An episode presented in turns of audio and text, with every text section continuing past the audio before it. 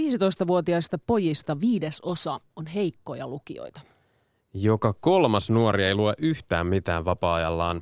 Osalla oppilaista taidot ovat niin huonot, että arkielämässä selviäminen jopa voi olla vaikeaa. Karu meininki. Mitä tälle tilanteelle voisi tehdä tai pitäisi tehdä? Siitä puhumme Kulttuurikoktailissa tänään. Juontajina ovat Anu Heikkinen ja Teemu Laaksonen.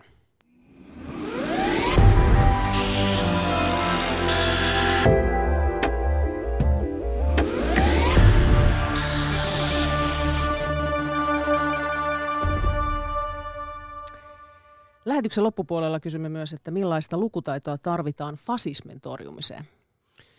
Niin, mä oon perehtynyt viime päivinä aika tarkasti norjalaisen Karl Ove Knausgårdin ajatuksiin Adolf Hitleristä. Knausgård on tunnettu jättimäisestä Taisteluni romaanistaan ja sen vikassa osassa hän uhraa liki 400 sivua Hitler-pohdintaan. Muun muassa puhuu siitä, että minkälaista oli natsien kieli, miten Hitler hyödynsi propagandaa ja minkälainen puhuja hän oli. Sanoisin, että sillä tavalla liittyy päivän aiheeseen, että lukutaito kenties auttaa torjumaan tulevia hitlereitä. Kyllä. Tervetuloa kriitikko ja toimittaja Aleksis Salusjärvi. Kiitoksia. Sä kirjoitit tällä viikolla Ykkösaamun kolumnissa, että lukeminen ei ole hauskaa, se on elonjäämistaito. Totta. Mitä sä tarkoitit sillä? Sen tarkoitan sillä sitä, että lukeminen on yleisesti ottaen aina ajateltu hauskana ajanvietteenä ja semmoisena markkinoitu lapsille ja varsinkin nuorille lapsille satukirjat ja nuorten kirjat on keinoin adaptoida ne kirjalliseen kulttuuriin ja saada ne sivistyneiksi. Ja sitten tämän porukan lisäksi, tämän halukkaasti lukevan porukan lisäksi on haluttomasti lukeva porukka. Meillä on valtava määrä, varsinkin nuoria poikia Suomessa, jotka silmin nähden ei nauti lukemisesta. Niin on turha selittää, että lukeminen on nautintoa tai lukeminen on hauskaa, koska se ei sitä ole. Se on ponnistelu. Tyypillisesti tämmöisillä kundeilla on vaikeuksia lukemisen suhteen, oppimisvaikeuksia tai lukihäiriöitä. Ja onhan sehän selvää, että semmoinen asia, mikä ei luontaisesti oikein suju ja jossa on tottunut vielä epäonnistumaan peruskoulussa, jossa kaikki pannaan samalle viivalle, niin ei sen tekeminen ole hauskaa. Vähän niin kuin, että jos on vaikka synnynnäinen lonkkavika, niin liikunta ei varmaan tai juokseminen ei varmaan hauskaa. Silti liikkuminen on kaikille ihmisille elonjäämisen edellytys. Samalla tavalla lukeminen on ennemminkin elonjäämistaito kuin hauska juttu. Ja tämä on syytä ymmärtää niiden nuorten tyyppien, jotka lähtökohtaisesti ajattelee, että lukeminen on niin kuin parsakaalin syöttämistä, väkisin syöttämistä. Että tämä meidän valtiollinen propaganda on ihan hyvästä, että lukeminen pelastaa meitä, kaikkien pitää osata lukea. Se menee läpi. Niin, se menee läpi tiettyyn pisteeseen ja sitten kaikki ymmärtää, että lukeminen on tärkeää. Jokainen ihminen bussipysäkillä, joka tulee vastaan, tajuaa, että joo, hyvä lukutaito on olennainen juttu ja Suomi on sen takia pärjännyt niin hyvin verrattuna muihin maihin, että meillä on valtava hyvä koulutustaso. Mutta 10-vuotiaille tyypille me mennään sitten selittää koulussa, että lukeminen on hauskaa ja kun me nähdään, että siellä on tyyppejä, jotka ei nauti siitä, jolle se ei ole hauskaa, niin meidän viesti on väärä. Meidän pitäisi enemmän kertoa niille, että mihin ne tarvitsee lukutaitoa. Vähän niin kuin, että liikunta on tärkeää. Se voi olla hauskaa, jollekin se on hauskaa, mutta kaikille se on tärkeä. Liikunta on tärkeä juttu, että muutenkaan hassusti tulee diabetes tai mitä tahansa. Tervetuloa myös Mikko Sarjanen. Terve, terve. Myös Atomirottana tunnettu rap-muusikko. Atomirotta-yhtyeen jäsenenä. Kyllä. Sinä vedät Aleksiksen kanssa Lukukeskuksen koordinoimaa Sanat haltuun -hanketta ja te kierrätte ammattikouluja ympäri Suomea. Joo. Niin minkälaisia kohtaamisia teillä on ollut näiden nuorten kanssa? Todella hedelmällisiä. Mä oon sitä mieltä, että parsa on hyvä. Kaikkea parsasta. Lähdetään siitä liikkeelle, mutta siis itse aiheeseen, niin se on ollut ihan todella silmät avaava juttu ja itse on oppinut kyllä jonkunnäköisessä kuplassa sitä on näköjään elänyt, et vaikka silleen ton räppiduunin kautta aika paljon teksteistä nimenomaan tullut juteltua ihan niinku keikkoyhteydessä, että jengi tulee heittää läppää ja on niinku on ollut hyviä keskusteluja, väki kuuntelee paljon musaa, kuuntelee lyriikoita ja varsinkin kun räppi on tosi pitkälle sanat edellä menoa, niin on ollut siisti jutella, mutta tuossa oli vielä, että he, jotka on tullut esimerkiksi keikkojen yhteydessä, niin ne on kuitenkin vapaaehtoisesti siellä, ne on tullut katsoa keikkaa, ne on niin kuin siellä jollain tavalla kiinnostuneet, niin tässä on ollut vielä se niin kuin erikoisjuttu, että tuolla voi olla porukkaa, joita ei kiinnosta niin kuin pätkääkään tämä niin kuin homma esimerkiksi, mistä vinkkelistä itse tätä katsoo. Niin siinä on ollut oma niin kuin haasteensa ja duunaminen saada se kontakti, mutta poikkeuksellisen hyvin me ollaan jotenkin niin kuin saatu se ja sitten sellaisen niin kuin takuuvarman niin kuin täsmäpommituksen jälkeen, niin ehkä sitten siellä, niin kuin, jos ne pajat kestää 1,5 tuntia, niin tunti 15 minuutin kohdalla, niin se kaikkein niin kuin hiljaisinkin kaveri, niin sieltä on alkanut tulla parhaimmassa tapauksessa Aleksiksen sanoja lainaten, niin ihan fuksitason analyysiä niin kuin teksteistä. On ollut aika tosi hauska huomata se, että lukuvalmiudet voi olla tosi korkealla ja tosi kovat, mutta lukuhalu tosi pieni. Että on niin kuin, ne voi vaarassa jäädä piileviksi ne kyvyt. Ja tässä nimenomaan just puhutaan nimenomaan räppitekstien ja yleensä niin kuin laululyriikan tekstien analyysistä. Ja se tässä vähän ollut meillä se juttu, että itse silleen aika vaivihkaa tähän niin kuin jotenkin vetästiin, piti muutama paja tehdä, mutta sitten me niin kuin huomattiin, että tämä niin kuin klikkasi aika hyvin, todella hyvin Aleksiksen kanssa ja silleen niin kuin kehittynyt toi jotenkin se homma. Se on aika simppeli se niin kuin lähtökohtainen ajatus siinä, että niin kuin kysytään, että kuka lukeeksi jengi, kukaan ei käytännössä katsoen lue. Kuunteles jengi musaa, kaikki kuuntelee musaa, mitä musaa, räppiä, joo, suomenkielistä räppiä, joo. Missä mielessä? No totta kai siinä, että perse heiluu mielessä, mutta myös sit siinä, että ollaan itsekseen sen niin kuin biisien kanssa, tekstin kanssa, kuunnellaan niitä sanoja hyvin pitkälle. Ja sitten me lämätään siihen niin kuin pari räppitekstiä eteen, aletaan kuunnellaan biisit, niin mulla on aina se, mitä en ole ainakaan toistaiseksi vielä tehnyt, ne tyypit, jotka ei lue, niin ne kuuntelee sitä musaa, lukee sitä tekstiä, niin jossain vaiheessa niin kuin nopea painaisi stopin, ja he jatkaisi lukemista sen 5 riviä, sitten olisi tadaa, nyt te teitte sen, onko se niinku sen kummempi juttu? Niin, siis silleen niinku se niinku ajatus vaan siinä. Siinä on tällainen uittamistaktiikka. No jotenkin, siis, tai sellainen niinku, ehkä uittamis, mutta myös se sellainen, niinku, että sellainen kellot, että tämä on niinku... Että tätä se on. Niinku, että ei se sen kummempaa ole. Mm. Niinku lukutaito ymmärretään kielioppina koulussa tietysti, ja se on virheet edellä menevää, ja sitten toisaalta myöskin sitten semmoisena pakkosyöttökuviona, että täytyy lukea tiettyjä kirjoja, ja sitten niitä testataan. Mutta lukutaito on kaikki, jos sä teet kakun ja haet netistä ohjeet siihen, niin se on lukutaitoa, että ymmärtää ne ohjeet ja tekee oikein, toimii oikein. Mikä tahansa, lukutaito on erittäin arkinen ja erittäin käytännönläheinen taito, ja se on semmoinen juttu, mitä jengi oikeastaan tajuu. Et jotenkin tuossa vaan niinku se itse sana lukeminen ja sitten sellainen, niinku, että se on ihan niinku mörkö jollain lailla. Itse vastustus tulee heti jo siitä pelkästään. Niin, joo, ja kirjasto, mikä se on? Vähän niin kuin, missä se on? Niin, että lankaatteko te hampaita ja pitäisikö vähän porata, niin kaikki osaat, ei mielellään. Että se lukutaito on semmoinen. Että se on kyllä, siis se viesti on saatu menemään kaikille tässä kansakunnassa nuorille läpi, että lukekaa perkele, että niinku, et tämä on pakollista. Ja sitten kaikki ymmärtää, että no joo, että tätä nyt tuputetaan taas. Se on mennyt läpi, että sitä ei tarvitse enää hokea. Minkälaista porukkaa se on, mitä te tapaatte siellä? Ketä siellä on? Se on ihan hauskaa jengiä. Keskimäärin, siis me ollaan spesialisoiduttu. Ammattikoulussa tehdään teknisen alan jätkille juttu. Eli ne on jätkiä kaikki melkein, jotka on teknisillä aloilla. Siis duunareita, semmoisia jotain putkareita ja sähkäreitä ja tämän tyyppisiä raksalan tyyppejä. Tilastollisesti tämä on se porukka, jotka on niinku tekijöitä, siis sen suhteen, että ne on lukijoita. Että tällä porukalla on Suomessa mitatusti heikoin lukutaito. Ja sitten tyypillisesti se näkyy niin, että niillä ei niinku tekstitaidot vaan sit yksinkertaisesti ole sen luontainen juttu. Et yleisesti ottaen on esimerkiksi lukihäiriöt on aika yleisiä. Mutta siis jätkäporukkaa, se niinku fiilis on tosi pitkälti sama kuin Intissä. Että kaikki on se, koska on pakko. Ei kukaan ole. Ehkä joku voi olla kutsumuksesta armeijassa, mutta kun sä meet armeijassa sillä jätkeen kanssa sinne ja sitten joku skappari tulee selittää jotain, niin siellä ollaan niinku koskaan pakko. Se kuuluu niinku siihen juttuun. Let's do this, mutta niinku ei kukaan hirnu innosta. Sitten me mennään heittää sitä läppää sen luokan eteen. Siellä on niitä jätkiä, ulkorotsit päällä, pipot päässä. Ja niin kuin ei niillä ole kyni tai mitään. Sitten on silloin, että milloin me päästään vetämään tälle. Että kauan kestää, miten te nyt oikein tuutte tänne selittää meille.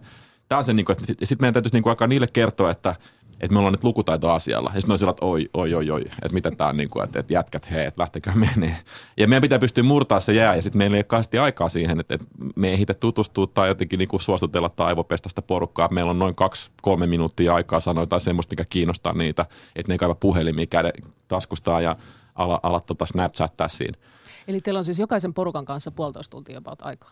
Joo. Joo. Ja se pitää tehdä siinä tavallaan se vaikutus. Miten te teette sen, niin kuin sen jäänsärkämisen? Mikko sanoit just, että, se, niin kuin, että siellä sitten niin viimeisinkin jossain vaiheessa yleensä taipuu. Mutta Mikko on tämä juttu. Mikko tuntee sen skenen niin hyvin. Mikko särkee jää. Joo, se on sairaan mukava jätkä kaiken huipuksi. Että sen kanssa on miellyttävä niin kuin olla. Että se, jotenkin se vähän muuttuu. Mä joskus jouduin aloittaa yhden tunnin ilman Mikkoa. Itse asiassa siellä oli just siellä Oulussa, missä me oltiin. Heti vähän nihkeen homma, mutta Mikko on musta semmoinen niinku no. No varmaan ihan niinku siis tai mitä niinku huomaa, että ei se sen niinku kummempi, että tavallaan se porukka dikkaa sit tietysti musasta paljon ja sitten itse on ollut ton räppiskenaarion ihan niinku alku. Tunteeks ne sut yleensä? No kyllä jotkut, mutta siis esimerkiksi toi Notkeerotta bändi, mistä aloittanut, niin se on aika niinku että eka lättyhän tuli 2001, ja he tuskin ollut syntyneet vielä silloin. Ja sitten, mutta varmaan niin kuin tietää siis eri fiittijuttujen kautta SMC:n kanssa, ja sitten Atomirotta nyt on koko ajan painetaan menee, että se nyt tietysti on, se ei ole ihan pelkkää räppiä, siinä on tullut, musta tuntuu, että heidän niin kuin vanhemmat, se niin kuin ikäluokka, ne voisi niin kuin enemmän olla sitä Atomia, mutta kyllä ne niin kuin hiffaa, ja tavallaan niin kuin tietää niin kuin ainakin tyypin. No jotkut varmaan ei tiedä, mutta siis silleen kyllä siinä niinku, ja sitä ei välttämättä edes tarvii siinä mitään, että se ei ole mikään niinku pullistelutilaisuus, vaan ihan niinku faktat pöytään, että tavallaan itse ei ollut mikään ihan niinku sairas lukija silloin niinku junnuna, kun alkoi kiinnostua musasta ja räppihommista, ja sitten alettu vaan duunaa musaa 90-luvun lopulla.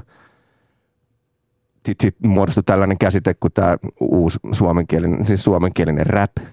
Ja itse toiminut enemmän siinä niin underground-jutussa, mutta tavallaan niin kuin ton jutun sanoo sille ja sitten, että jos tuosta nyt kävelisi kuka vaan, ei nyt ihan kuka vaan, mutta lähes kuka vaan niin kuin alan tekijä, niin varmaan heitettäisiin siitä läpät ja morjastettaisiin tällä näin, että olen käynyt tämän kaverin kanssa kaljalla ja juteltu näistä biiseistä, niin siinä tulee heti se kuitenkin sellainen, että niin kuin tietää, että on niin kuin juuret sillä kentällä. Niin se on selkeästi heti niin kuin silleen kellot soi, tai on silleen, että okei, että tämä varmaankin niin kuin hiffaa tästä jotain. Mutta se ei ole niin kuin se homma, että siellä jotain, että se on vaan nopea esittely, ja sitä kautta niin sitten siihen jotenkin musta niin kuin on aistinut, että siihen tulee jonkunnäköinen pohja myös sitten käydä niitä tekstejä läpi. Ja musta tuntuu, että se on vähän sama. Niin kuin kaikilla kunnioituksella siis silleen niin kuin täysin, että ne on aivan loistavaa porukkaa ne äikämaikat, ketä ollaan tavattu. Mutta silleen, että ihan yksinkertaisesti vaan se, että silleen niinku, sitä räppiä on iisimpi tavallaan varmaan niiden jätkien kanssa kuunnella, sit kun tietää tasan tarkkaan, sit kun sitä keskustelua syntyy, niin sitten välillä sitä on ihan ihmeessä, tai että se on, että on ihan kuin yksi siinä porukassa, ja varsinkin niinku silleen näkee itsensä samanikäisenä. Niin, innokkaana musa täysin. Mä näen koko ajan, niinku, että sen ikäinen niinku musa dikkarifani, ja sitten jos olisi niinku tullut joku tyyppi selittää, tai niinku, se on niinku tavallaan aikuinen, kenen kanssa voi täsmälleen saman levelillä puhua niistä asioista, joka on varmastikin ihan yhtä innoissaan kuin he. Mutta mä luulen, että se liittyy ylipäätänsä se, että jos on asiantuntija jossain, niin sitten aika paljon helpompi. Niinku ihan sama, että jos me nyt mennään puhumaan vaikka puutarhahoidosta, ja sitten on semmoinen kaveri, joka nyt sitten on hoitanut jotain puutarhaa 20 vuotta, niin kyllähän sen läpät on paljon kiinnostavampi kuin sellaisen tyypin, joka on niinku vähän ottanut selvää. Et sen, musta liittyy niinku enemmän ehkä siihen, että ne jätkät tajuu, että se mistä me puhutaan, niin se on, se tiedätte, on niinku, niin empiiristä matskua. Mutta toisaalta kyllä häidinkielen opettajatkin tietää, mistä ne puhuu. Tietää, mutta niiden kompetenssialue on niin paljon laajempi. Me tehdään me ollaan spesialisteja. Ja äidinkielen opettajat, niin en mä tiedä. Musta tuntuu, että se on sen selkäranka, joka pitää Suomen pystyssä. Mulla on, en mä tiedä, mun kunnioitus sitä porukkaa kohtaan aivan käsittämättömän korkea. Se on vaan nyt kasvanut, kun niiden kanssa on ollut tekemisissä. Että jos Suomeen tulee katastrofitila ja meidän valtio menee nurin, niin annetaan valtaa äidinkielen opettajille. Se ei mene pahasti pieleen. Mutta se fakta on kuitenkin se, että niillä on akateeminen pohja ja suomalainen kulttuuri ja kieli ja kirjallisuus on tällä hetkellä ihan hirvittävän akateemista. Ja nyt me puhutaan porukasta, jolla ei ole mitään tekoa minkä akateemisen maailman kanssa. Niin siinä on semmoinen kynnys, mikä pitää jotenkin saada veksi. Pitää mennä eri kautta sisään. Niin jos puhutaan näistä syistä, tässä just äsken niin kuin viittasit siihen, niin kuin, että on puhuttu tästä, että lukekaa. Eli tavallaan on niin kuin tarjoiltu tämä homma väärin. Niin mitä muita tällaisia niin kuin syitä on nyt, että ollaan tavallaan tässä tilanteessa? Että osa jengistä on oikeasti, niin kuin kuulee sanan lukeminen tai lukutaito, niin ne on silleen Wää! Varmaan se, että niin juoksee karkuun. Mun mielestä selkeä yksittäinen syy on se, että sellaista tekstiä, joka kertoo siitä maailmasta, mikä keskellä ne tyypit elää, ei tällä hetkellä ole. Vaikka me julkaistaan Suomessa melkein 10 000 kirjaa vuodessa, niin meidän kirjallisuus on niin läpikouluttautunutta, umpiakateemista ja jotenkin niin kuin järjestöitynyttä ja instituutioiden kautta ulos tulevaa, että se maailma, missä ne jätkät elää ja minkä keskellä ne kysymykset, joita ne kelaa joka päivä, niin siitä ei oikein nyt sitten ole sellaista tekstiä. Meillä on jotain Juoppohullun päiväkirjaa, joka vähän kaartaa, että se on 20 vuotta vanha kirja. Että siitä tuntuu, että semmoisia kirjoja, että lukekaa tämä, tässä on niin kuin jotain tolkkuu. Tämän avulla sä pärjäät sun elämässä paremmin, mikä on keskeinen syy varmaan kaikille lukea, niin semmoisia opuksia ihan hirveästi ei ole. Mä luulen, että se on aika yksi selkeä juttu, mikä tuossa on taustalla. Miksi ei ole? Miten on päädytty tällaiseen tilanteeseen? Että on niin akateemista kirjaa. No mä luulen, että se on vaan niin kuin sit sillä eriytynyt, että onhan tuossa räpissä semmoista tekstiä. Niin, se niin kuin on ihan selkeä juttu, että tavallaan niin kuin ne kaverit, ketkä kuuntelee sitä räppijuttua, niin ne on niin kuin todellakin sen sellaisen niin kuin kielen niin kuin kehityksen ja slangin ja sen niin kuin kielen evoluution ihan siinä niin kuin kärjessä. Että ne hiffaa sellaisia juttuja, että okei, että totta kai se on niin kuin eri juttu, kun se on niin kuin kuunneltua, se on puhuttua kieltä, niin kuin räppi. Mut jotenkin niin kuin itse sitä ajattelee, että se ei niin kuin niin kaukana ole siitä. Että se, siis on vähän vaikea sanoa se, että miten tuo on niin markkinoitu huonosti tuo lukeminen. Et ehkä myös, niin kuin vaikuttaa myös se, että tämä aika on tällainen niin kuin äärimmäisen sellainen visuaalinen ja kuva juttu, että jengi plärää tavallaan niin kuin kuvien kautta ja otsikot luetaan, jos niitä luetaan. Että sellainen niin kuin, se on nopea, katsotaan kaikki nopeasti, niin se ei, varmaan sekin siihen jollain lailla vaikuttaa, että tuollaiset niin kuin diginatiivit, niin se alkaa olla jo tosi kaukana sellainen niin kuin paneutuminen kirjaan tai jollain lailla. Niin ja sitten puhutaan just enemmän ehkä tällaista niin kuin monilukutaidosta ja kuvalukutaidosta. Ja, no kyllä, joo. Että se, niin kuin, se on vähän erilaista, jos puhutaan perinteistä lukutaidosta. No miten sitten siis te kehuitte äidinkielen opettajat kuplille, että ne on hienoa porukkaa, mutta jos niin kuin vähän käännetään katsetta siihen suuntaan, että jos miettii jotain heidän koulutustaan esimerkiksi, niin sehän kuitenkin on just tätä, että se painottuu aika pitkälle. Sinne haetaan ihmisiä, jotka ovat niin kuin innostuneita kieliopista, tai ainakin jossain vaiheessa on ollut näin, että jotta sä pääset lukemaan äidinkielen opettajaksi, niin sun pitää olla kiinnostunut kieliopista ja osata sitä aika hyvin. Niin voisiko tässä olla jotain sellaista? Ei, tyypeissä ei ole vika. Mä en lähtisi muuttaa sitä kokoonpanoa. Opetussuunnitelma on se ongelma ja sitten myöskin se, että se opetussuunnitelma pyritään tekemään käytännönläheiseksi. Ja sen opetussuunnitelman sitä puitteissa. Sitä yritetään muuttaa tai on muutettu. No nyt tehdään sitä digiloikkaa joo ja yritetään muuttaa sitä juttua, mutta jotenkin ne parametrit, jotka halutaan täyttyvän äidinkielen opetuksessa, on yksinkertaisesti vaan niin selkeästi tuottaa tietoisuuden lukivaikeuksista kärsiville omista puutteistaan. Et se on mä luulen, että se on ehkä se homma, että pitäisi löytää ehkä vähän niin kuin opetus pitäisi ehkä tukea enemmän tämmöisten tyyppien osalta. Suurin osahan koululaisista oppii äidinkielen tunneilla ja hyvät tekstitaidot ja valtaosa kuitenkin lukee ja harrastaa lukemista. Nyt puhutaan siitä porukasta, johon tämä nyt sitten ei osu. Ja tälle porukalle pitäisi keksiä ehkä vähän eri niin kuin kuuri tähän hommaan. No ehkä tämä on sitten yksi yritys vastata siihen, tämä Sanat haltuun. Tämä on ilman muuta. Hanke siihen. Tämä on ilman muuta niin kuin tällaista laboratoriohommaa. Ja tätä on myöskin tutkittu otuksessa tätä meidän työpajakuviota ja oltu sillä lailla kiinnostuneita, että onko tässä mitään järkeä. Näyttäisi olevan, että tutkimuksen mukaan 70% niistä tyypeistä, 70% niistä oppilaista, joiden kanssa me ollaan tehty tämä homma, niin kokee tämän hyödylliseksi.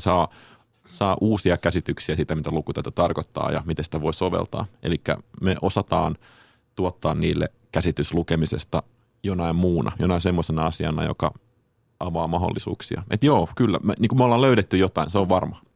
Eli jos tämä on yksi tapa lähestyä siihen, että mitä pitäisi tehdä, mitä muita niitä voisi olla se, että mitä tässä tilanteessa, niin kun, jotta ei pääse tulemaan yhä enemmän sellaista porukkaa, joka niin sanotusti tippuu kyydistä täysin, eikä pärjää arjessa lukutaidolla. Mitä muita keinoja? Tämä oli ihan hauska itse asiassa, nyt tuo tuli vaan vasta mieleen tässä näin, että tosiaan lukutaitoa opetetaan silleen, että katsoo niin monet eri vinkkelistä, että mitä säkin sanoit, varmasti se on muuttunut sit sieltä silloin, kun itse ollut koulussa, mutta siis niin kuin esimerkiksi tämä, että medialukutaito, nettipuolen hommat, että se on niin kuin erilainen se kokonaispaketti, mitä siihen lukemiseen kuuluu, niin jopa niin kuin tämä jollain tavalla liittyy silleen siihen, että tämä on niin kuin vielä tulee niin kuin näiden, niin kuin tämän räppilyriikan kautta. Että okei, että tämäkin kuuluu siihen samaan niin kuin kokonaisjuttuun, että se räppi ei ole vaan se pelkkä, joka niin kuin pomputtaa mopoautoa raitilla. Tai silleen, että siellä vaan sanotaan jotain tiettyjä sanoja, että tajuisi sen, että tavallaan se, mikä ehkä niin kuin lähtökohtaisesti sellaisen niin kuin, harmittomana, vähän niin kuin viihteellisenä, hyvän fiiliksen juttuna siellä taustalla pyörii. Ja sitten kuten just juvattu niiden kavereiden kanssa, niin sitten jossain vaiheessa todellakin kiinnittää huomioon, niin sanoi, että sekin on niin kuin yksi sellainen, niin kuin, yksi todellakin, niin kuin, että tämä on ihan niin kuin järkevää kamaa, mitä te ihan tavallaan niin kuin tiedostamattanne joka viikonloppu rekisteröitte päänne niin, sisällä. Siis niin abstraktiotaso ja käsitteellistä ajattelua, että sen sijaan teille tässä kädestä suuhun, niin voidaan kehittää abstraktiotasoja. Sitä lukeminen loppuviimein on, että pystyy monelta eri kantilta ja monesta eri näkökulmasta tarkastelemaan kirjoitettua tekstiä. Että ei käsitä tekstiä informaationa, vaan ymmärtää, että sen tekstin avulla se informaatio, mikä tekstistä voidaan saada, on täysin kytköksessä siihen, että mikä on lukutaito. Mitä parempi lukutaito, sen enemmän informaatiota on saatavissa ulos tekstistä. Tämä on se juttu, mikä on keskeinen homma. Ja tämä pitäisi niin kuin sit sanoa semmoisella tavalla ja tuottaa semmoisella tietoisuudella niiden jätkien päähän, että ne tajuu sen. Että se ei ole, nyt mä käytin hirveän abstraktia käsitteverkkoa ja sitä kautta sitä on vaikeampi takoa kenenkään daju. Mutta toihan just se tavallaan, toi just nimenomaan tapahtuu. Siis niinkin yksinkertainen juttu, että me kuunnellaan biisi, lämmätään teksti, katsotaan ja sitten niin lähdetään, että mitä tässä niin tapahtuu teidän mielessä. Kuka tämä on? Onko tämä uskottava? Onko tässä liioittelua?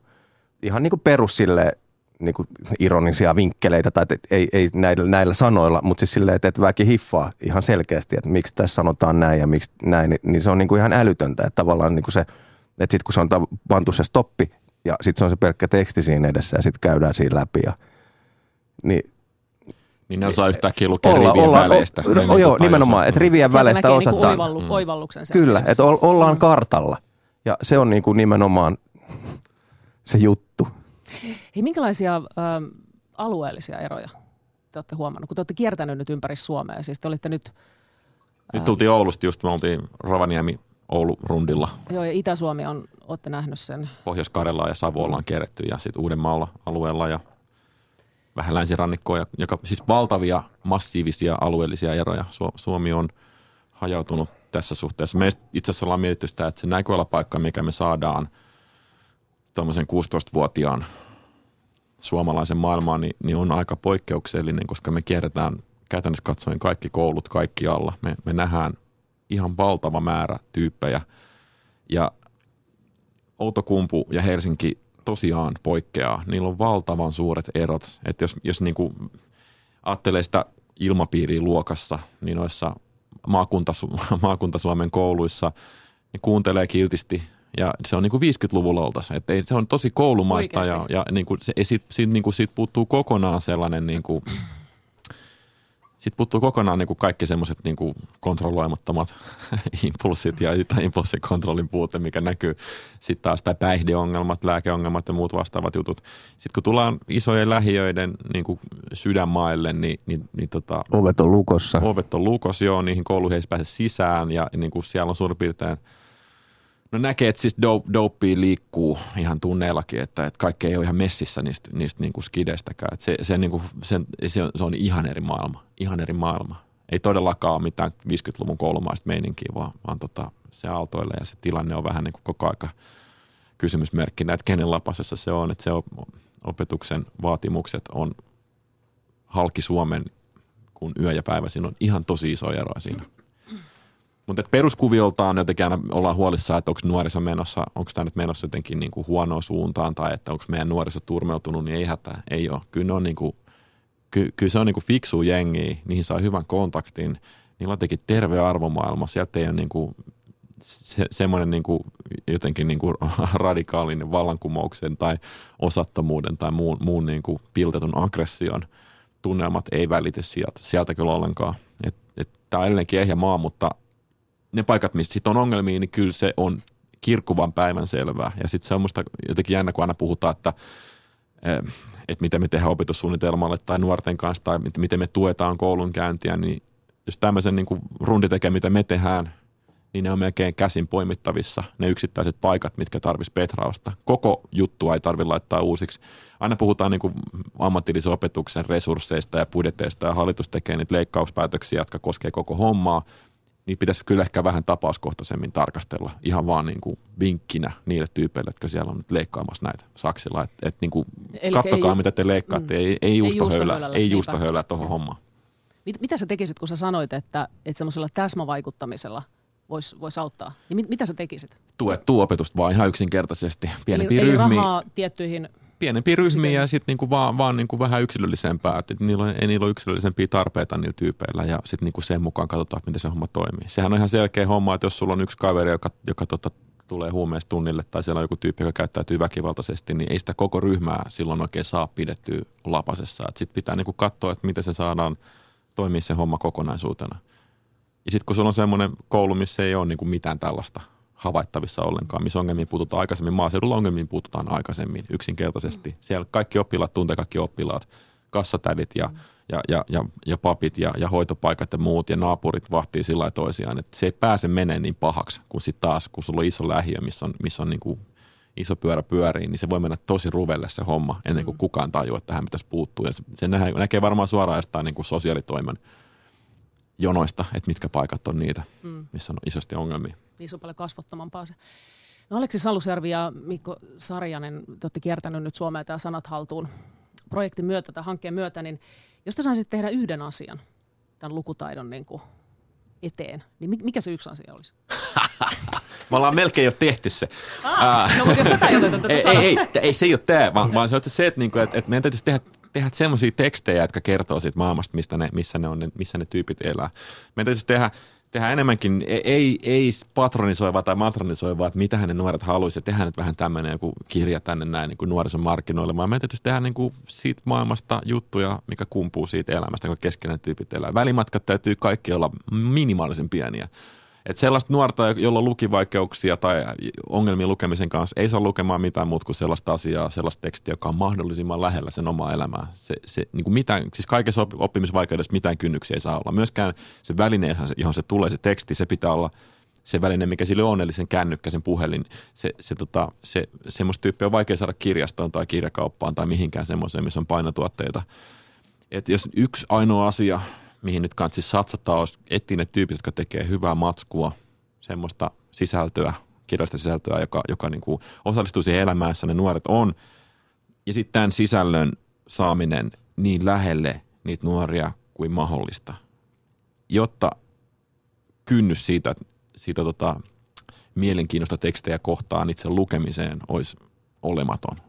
Ja me ollaan nyt vähän kartoitettu tilanteita, että saataisiko me jopa itse hankittua aikaiseksi tämän tyyppistä tekstiä ja ei se tunnu mahdottomalta. Ei se tunnu mahdottomalta.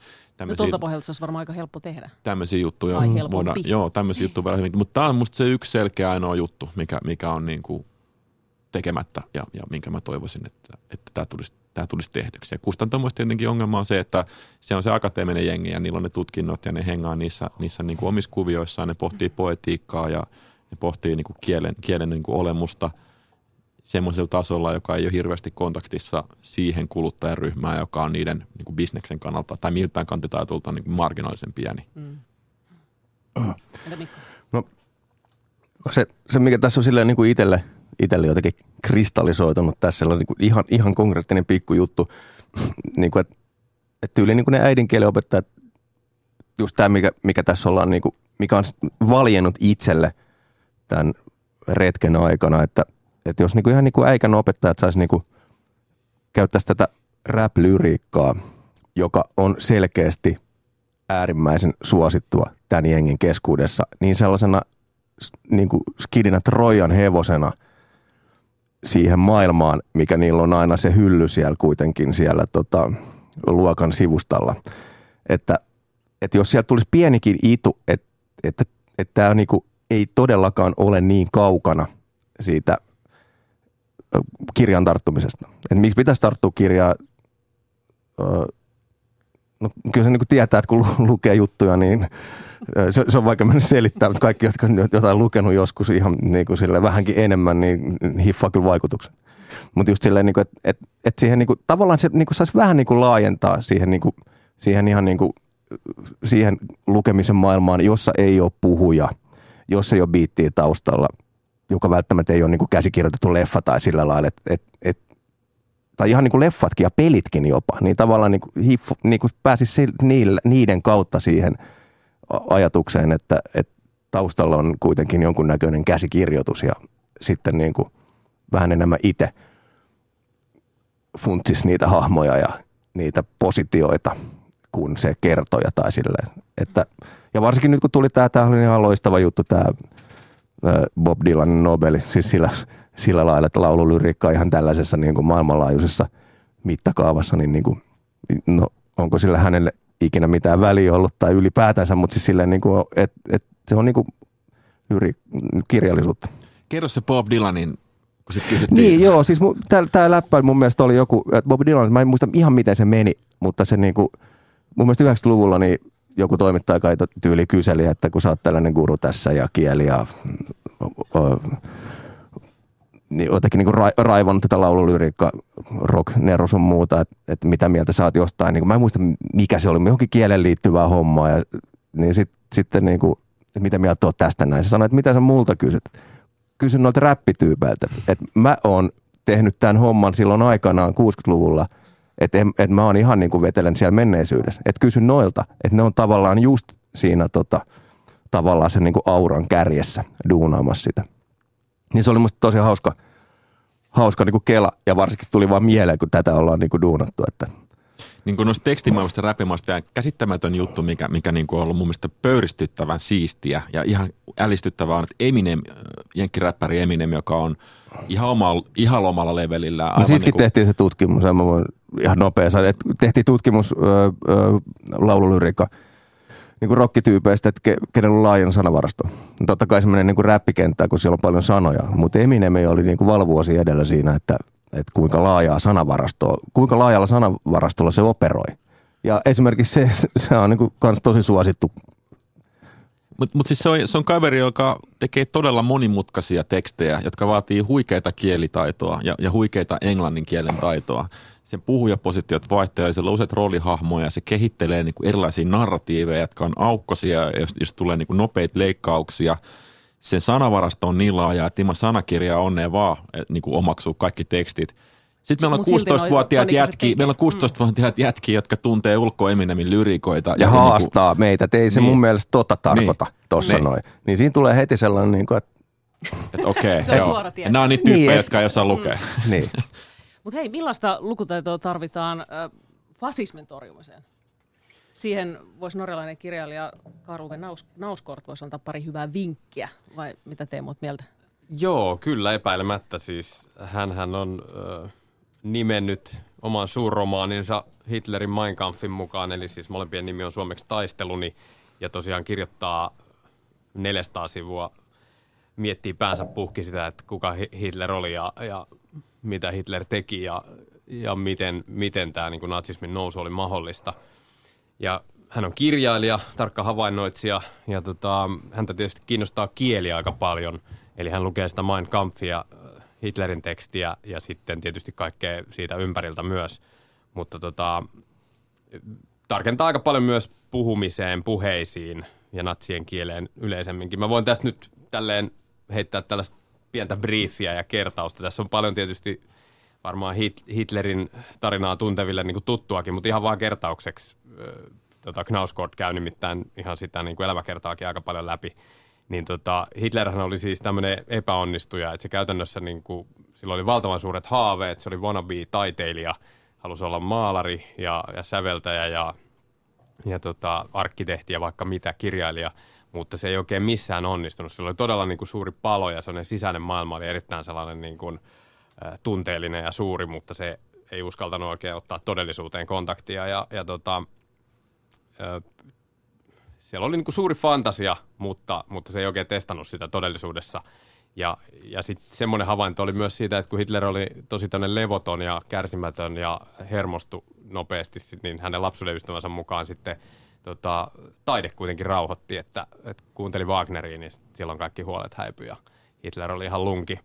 Mutta hänellähän on siis, jos nyt tästä niin kuin osattomuudesta tai tämmöisestä niin kuin karuista kohtaloista puhutaan, niin hän lähti siis 18-vuotiaana, muutti pienemmältä paikkakunnalta Itävallassa niin Viiniin ja siinä oli vielä näitä taidehaaveita silloin mukana ja hän maalasi sellaisia toritauluja, joita myi siellä pilkkahintaan ja näin, mutta hän päätyi siis ihan niin kuin yhteiskunnan pohjalle. Oli yömajoissa yötä ja soppajonoissa ja Knausgård kuvaa sitä kanssa aika koskettavasti ja niin kuin toteaa, että se oli sellainen kaveri silloin vähän reilu parikymppisenä, että jos se olisi paleltunut johonkin niin kuin puiston penkille, niin kukaan ei olisi välittänyt. Kukaan ei olisi huomannut todennäköisesti. Mutta sitten ensimmäinen maailmansota, joka alkoi 1914, niin se muutti kaiken. Eli silloin ensimmäistä kertaa Hitler onnistui jossain, se värväytyi heti Saksan armeijaan ja oli sitten käytännössä 4 vuotta siellä niin kuin rintamalla. Pieniä loukkaantumisia tai haavoittumisia oli siellä välissä, mutta joka tapauksessa siis ei anonut lomaa eikä mitään. Eli se kerrankin niin kuin tunsi kuuluvansa johonkin ja tekevänsä jotain merkityksellistä ja ilmeisesti niin kuin pärjäsi ihan hyvin siellä armeijassa. Ja se oli sitten tietysti mieletön niin kuin pettymys, kun Saksa antautui ja tuli kovat rauhanehdot ja Knausgårdin mukaan se niin kuin sota muutti kaiken ja tavallaan ensimmäinen maailmansota teki Hitleristä sitten sellaisen tyypin, joka myöhemmin tullaan tuntemaan sitten tämmöisenä historian suurena hirmutekijänä. Ja sota loppui, Hitler ei oikein tiennyt, mitä se olisi tehnyt. Se jäi niin kuin armeijaan duuniin sellaiseksi, muun muassa yksi tehtävä oli valvoa, niin kuin silloin hän asui Münchenissä, niin Münchenissä erilaisia pienpuolueita. Ja sieltä kautta tutustui tähän Saksan työväenpuolueeseen, josta sitten, johon Hitler myös liittyi. Ja aika pian sitten nimi vaihtui Saksan kansallissosialistiseksi työväenpuolueeksi, mutta tässä niin kuin nivelkohdassa niin Hitler huomasi, että hän on ihan sairaan hyvä puhuja.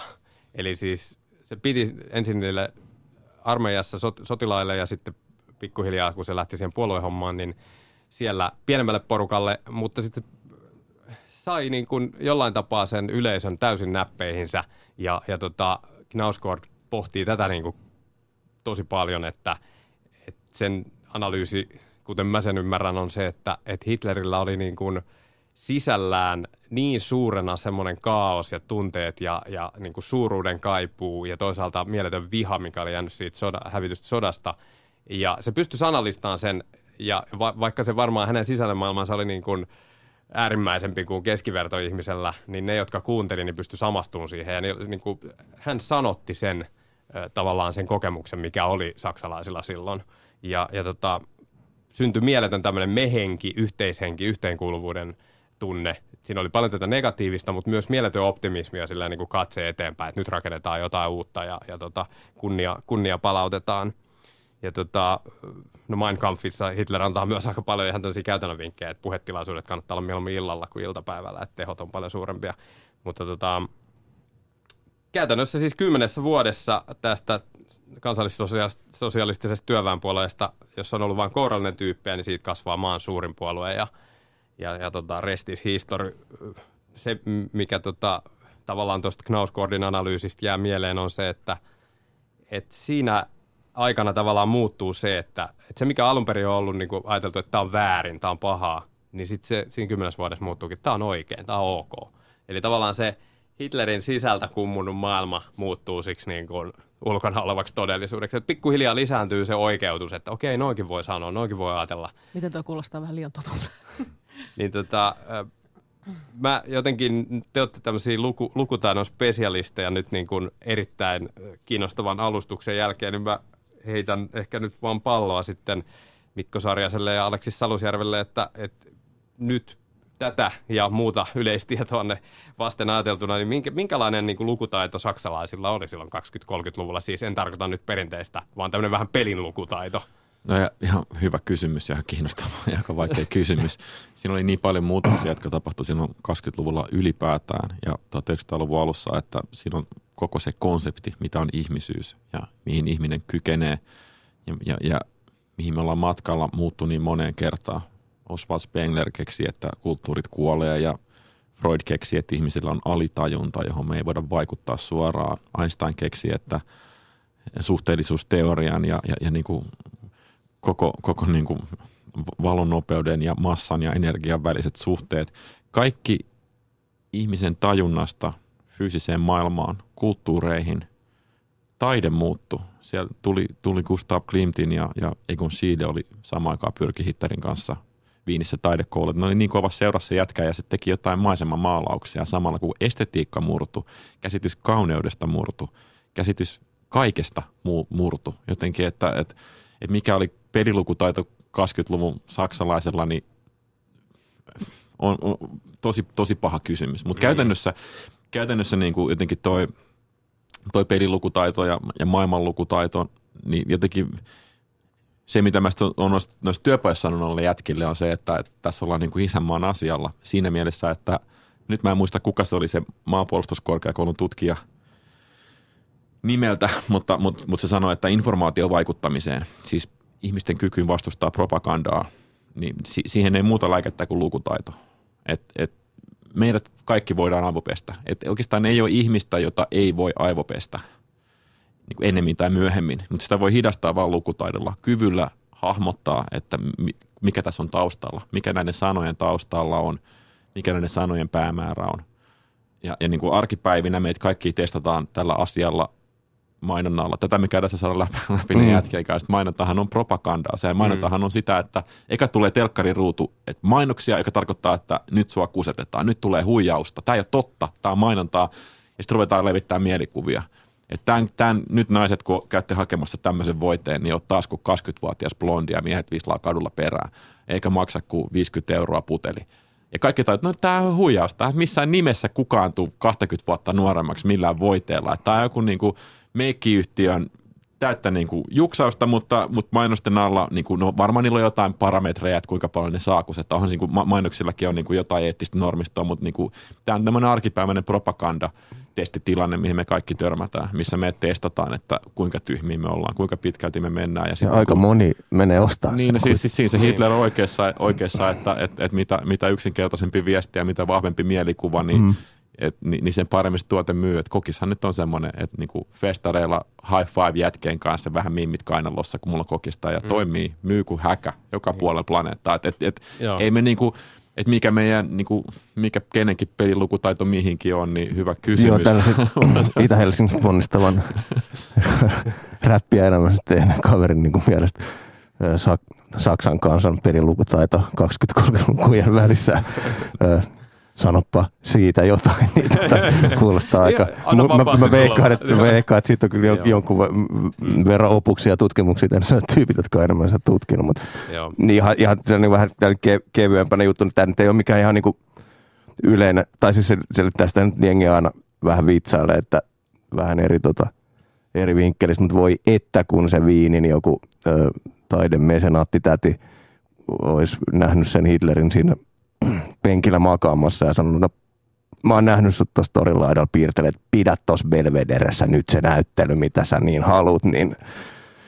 Mutta olisiko se, että jos ihmisellä on ego noin rikki, niin mihin se olisi riittänyt? Se olisi pitänyt sen näyttelyyn ja sitten se olisi jossain vaiheessa olisi katseet kääntynyt muualle ja se olisi taas jatkanut mylvimistä. Hän siis se ihan niin pohjaton nälkä. Mihin se on totta. Mutta se ei olisi ehkä päässyt noin pahaksi. No se olisi päässyt nopeammin ja sitten ehkä vielä tehokkaammin ja ehkä vielä pahemmin. Jos se olisi siellä pianosoitossa edes onnistunut paremmin.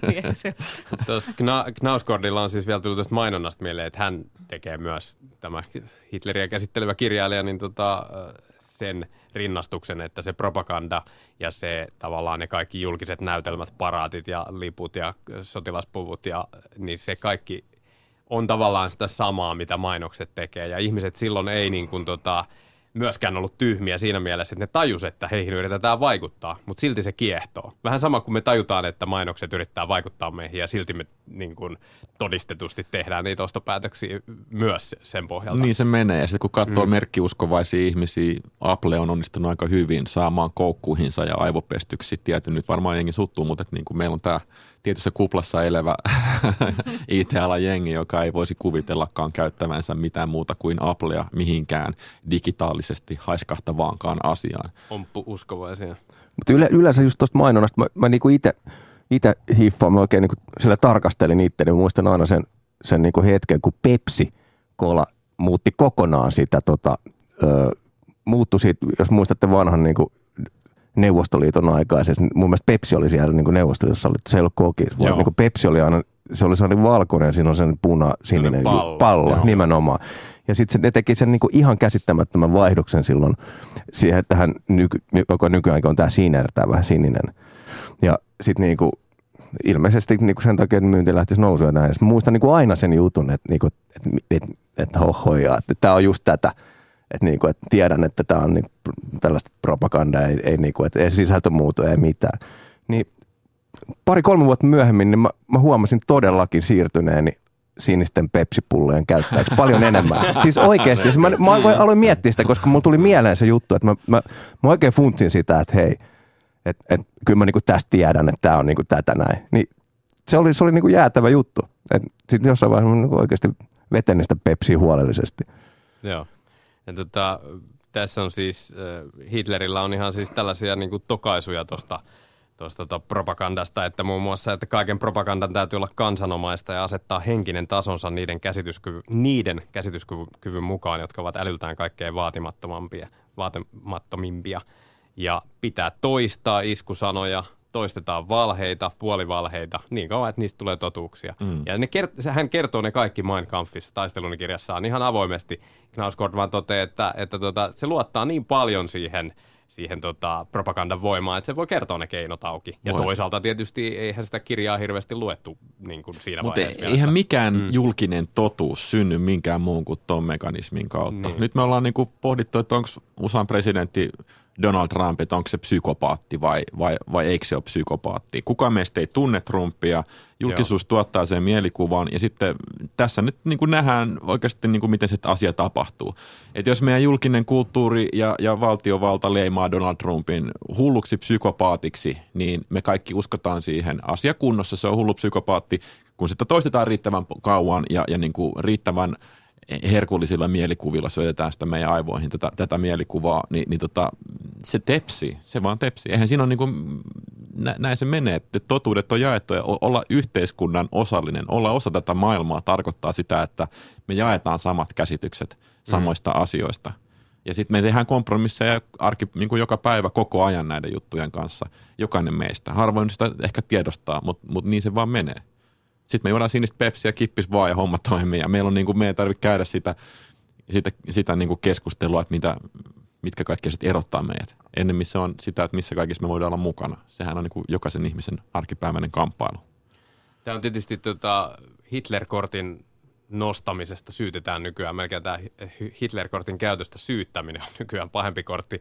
Mutta kuitenkin nyt siis Hitler-kortin nostamisesta niin kuin, syyllisyyden kantaen, niin tämä Trump on silleen mielenkiintoinen, että hänhän nyt ei ole uusi Hitler tietenkään, mutta voiko ajatella, että vaikkapa Trumpin twiitit tai sen vaalikampanja, niin se on just laadittu näin, että tietysti niin yksinkertaisia juttuja, jotka menee suoraan siihen jotenkin sieltä niin kuin sisäkautta, alitajunnan, semmoisen niin kuin ennakkoluulojen, että se ei ole toimi tavallaan sillä argumentaation tasolla, mistä Knausgårdkin puhuu paljon, että natsit oli helvetin hyviä tässä, anteeksi kirosana, niin kuin puhumisessa ja puheen kautta. Kirjoitus on niin kuin tavallaan argumentaation ja järjen.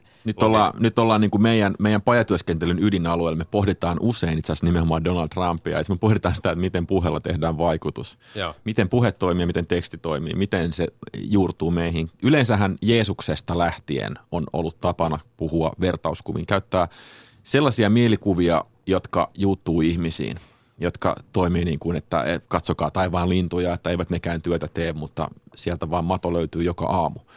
Ja niin kuin tämän tyyppisillä, se ei ole koskaan suorasanasta se viestintä, vaan se on kaunopuheista ja puheella pyritään tekemään vaikutus.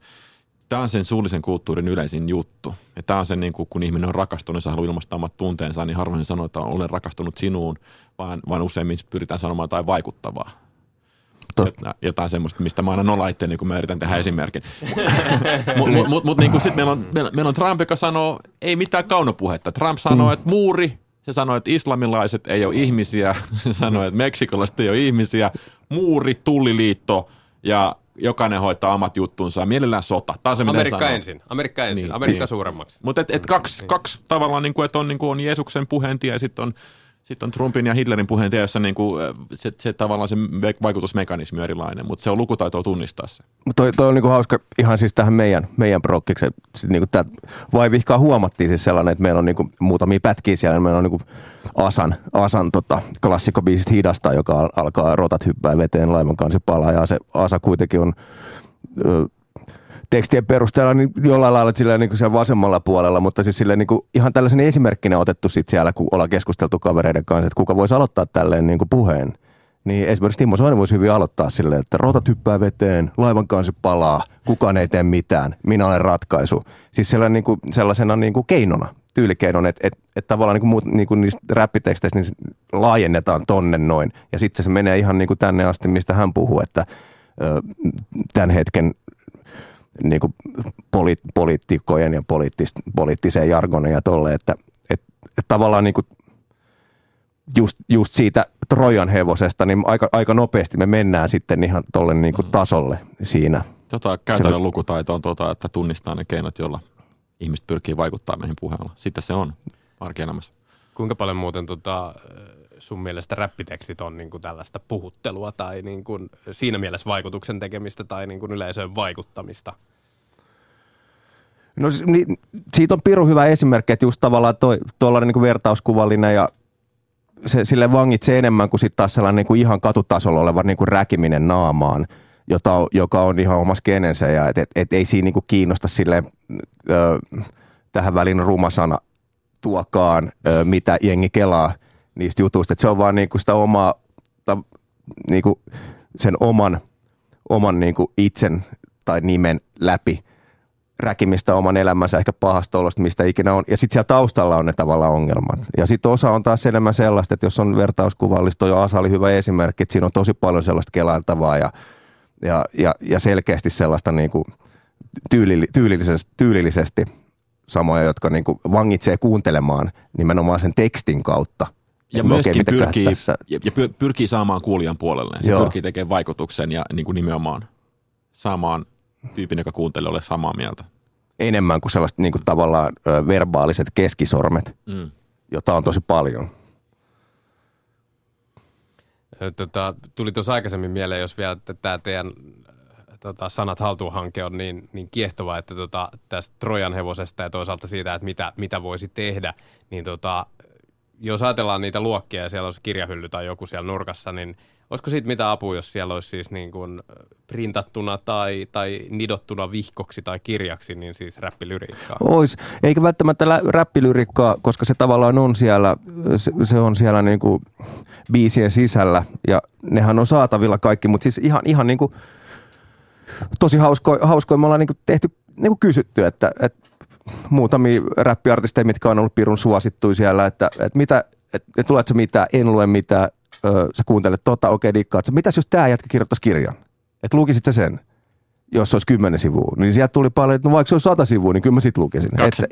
200 sivua niin. Silloin, että en mä ehkä sitä. En mä ehkä sitä. Ei, mutta siis niinku, ihan niin kuin näinkin yksinkertainen juttu tavallaan, että ja sit monasti siellä aina kun näkee sen kirjahyllyn, niin sit kun siinä tietyssä pienessä aamukahvissa pääsee blastaamaan, niin sitä niin kuin on, että äidinkielen opettaja se istuu siinä yleensä ja he on saanut varmaan aika paljon tuosta niin kuin siinä tavallaan sivusta seuraajana. Että tämä biisi, niin kuin tämä voisi olla aivan hyvin tuolla näiden Hannun Salamoiden sun muiden niin kuin jatkumossa, että tavallaan tämä niin kuin käyttöliittymä on nyt vaan vähän erilainen, että